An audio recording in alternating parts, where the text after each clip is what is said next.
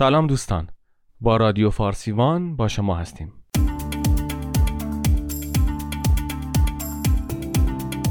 قسمت پنجم از مجموعه تاریخ ایران جهان رنگ و بوی هلنی خواهد گرفت.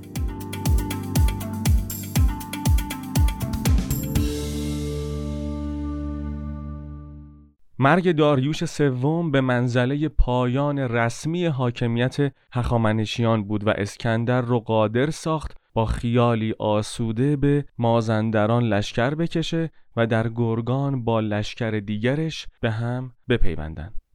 اسکندر بعد از پیشروی در اعماق شرق در سال 327 قبل از میلاد با رکسانا دختر اکسیارتس حکمران سقد عروسی کرد و در رأس 120 هزار سرباز به سوی جنوب بازگشت و از راه هندوکش و گردنه خیبر راهی هندوستان شد.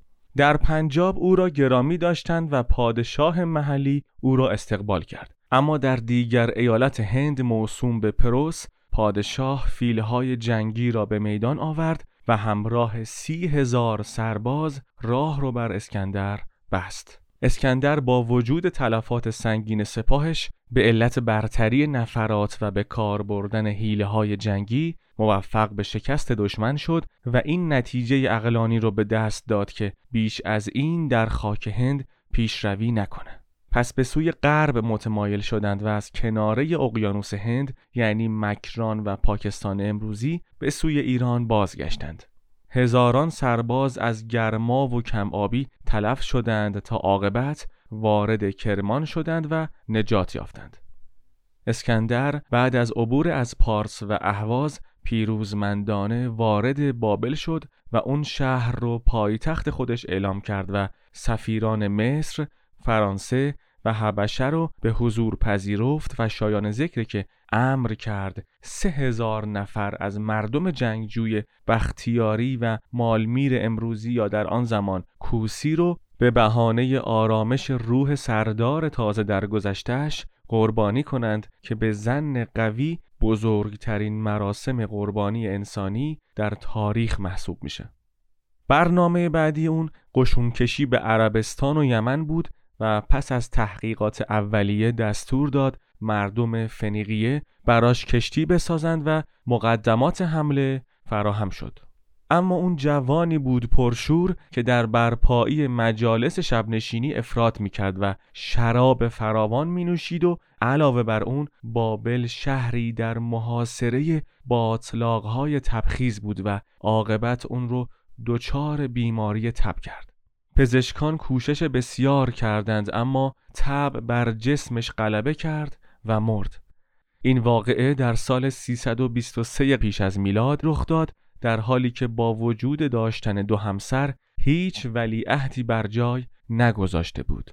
حاکمیت سلوکیان مرگ اسکندر امپراتوری بسیار پهناورش رو تکه تکه کرد. سردارانش هر کدوم بر ساترابی حکم میراندند و اغلب نزاع و کشمکش میون اونها وجود داشت ممالک دوردست چون هند و شرق جیهون به سرعت استقلال خودشون رو باز یافتند و دیگر نواحی ایران یک قرن تحت سلطه سلوکیان ماندند تا تاریخ برگی دیگر بخورد و دوران حکومت پارتها فرا رسد.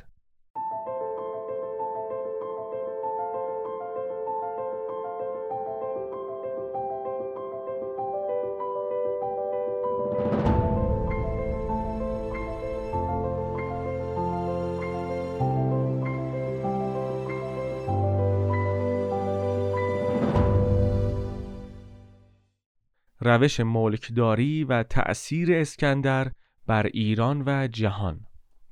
اسکندر این منطق رو پذیرفته بود که با عده کمی بر سرزمین وسیع و پرجمعیتی حاکم شده و برای دوام و بقا نیازمند در اومدن به رنگ خودی و پذیرفتن ایرانیان در سلطنته خود او دو همسر ایرانی اختیار کرد و فرمان داد ده هزار یونانی زنان ایرانی رو برگزینند تا از راه اختلاط نژاد سلوکیان بیگانه به نظر نرسند و حکومت آنها تداوم یابد چنین به نظر می رسد که در آن دوره بزرگان ایران وضع بدی نداشتند و با پذیرش این شاه جدید کماکان به زندگی آسوده و اشرافی خودشون ادامه می‌دادند. حتی ساتراپ وسیع آذربایجان تحت امر یک ایرانی به نام آتورپاتگان حکومتی نیمه مختار داشت و هیچ یونانی در مقر حکمرانی آن ساتراپ قرار نگرفت. شباهت رفتار سرداران یونانی و ایرانی نیز فراوان بود. هر دو گروه مهمانی ها و بزم های شبانه را دوست داشتند. به غذاهای رنگارنگ و شراب و تعدد زوجات عشق میورزیدند و خیلی زود در کنار هم قرار گرفتند. تأثیر فرهنگ هلنی پس از سلطه اسکندر بر ایران چندان عمیق نبود که بتواند خوی و خصلت و اساس ملت رو دگرگون سازد.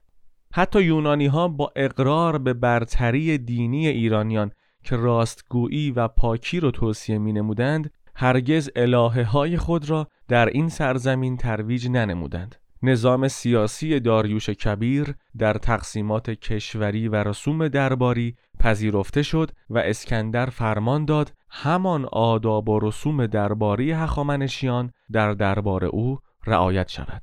نکته بسیار با اهمیت این تحولات تاریخی در این است که برخلاف امروزه که مردم ایران و یونان دارای تفاوت‌های آشکار در زبان و خط و دین و باورها و آداب و رسوم هستند در آن دوران یعنی قرن سوم و چهارم پیش از میلاد یونان کشور کوچکی بود که تا حدی مستعمره و یکی از استانهای حکومت هخامنشی محسوب می‌شد. تمدن درخشان ایران به همراه کسرت جمعیت، ثروت بسیار و تشکیلات خیره کننده سیاسی و نظامی پارس ها در برابر دولت شهرهای فقیر و بسیار کوچک یونانی و اسپارتی چنان برجسته بود که اصولا تفکر یونانی سازی و تحقیر ایرانیان معقول و حتی مطلوب دیده نمی‌شد. شباهت های دو طرف بسیار بود و افتراق و جدایی دو ملت بسیار کمرنگتر و ضعیفتر از امروزه به حساب می آمد.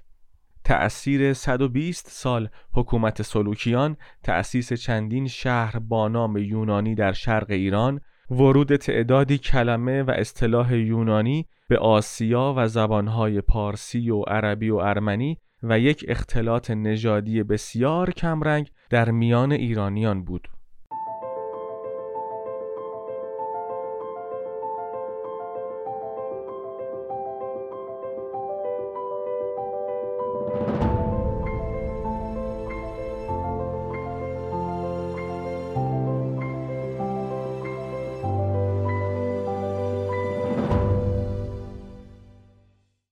بعد از فروپاشی سلوکیان چندین هزار یونانی در ایران باقی ماندند که ابدا چیز تازه ای نبود. از دیرباز یونانی ها به عمق خاک پارس مهاجرت می نمودند و دربار شاهان آکنده بود از دانشمندان، فیلسوفان و شاهزادگان یونانی. این اقلیت طی چند نسل در هویت ایرانی وارد شده و هیچ اثری از آثار ایشان بر جای نماند. فروپاشی و اخراج. در اقصای شرق و خراسان بزرگ قوم پرجمعیت و رشیدی میزیستند که از شاخه های آریان محسوب شده و در جنگاوری و نبرد بی همتا بودند. آنان را پارتی مینامیدند و این مردم مغرور در حوالی سالهای 258 قبل از میلاد بر سلوکیان شوریدند و خیلی زود ایران زمین از ضربات سم اسبان پارتها به لرزه درآمد و بنای حکومت سلوکیان را به لرزشی مخرب و مرگبار انداخت. دوستان در قسمت بعدی تاریخ ایران در فارسیوان به نبرد بین اشکانیان و رومیها و شروع حکومت سراسری اشکانیان بر ایران خواهیم پرداخت. پایان قسمت پنجم. تاریخ تمدن ایران اثر حسن پیرنیا.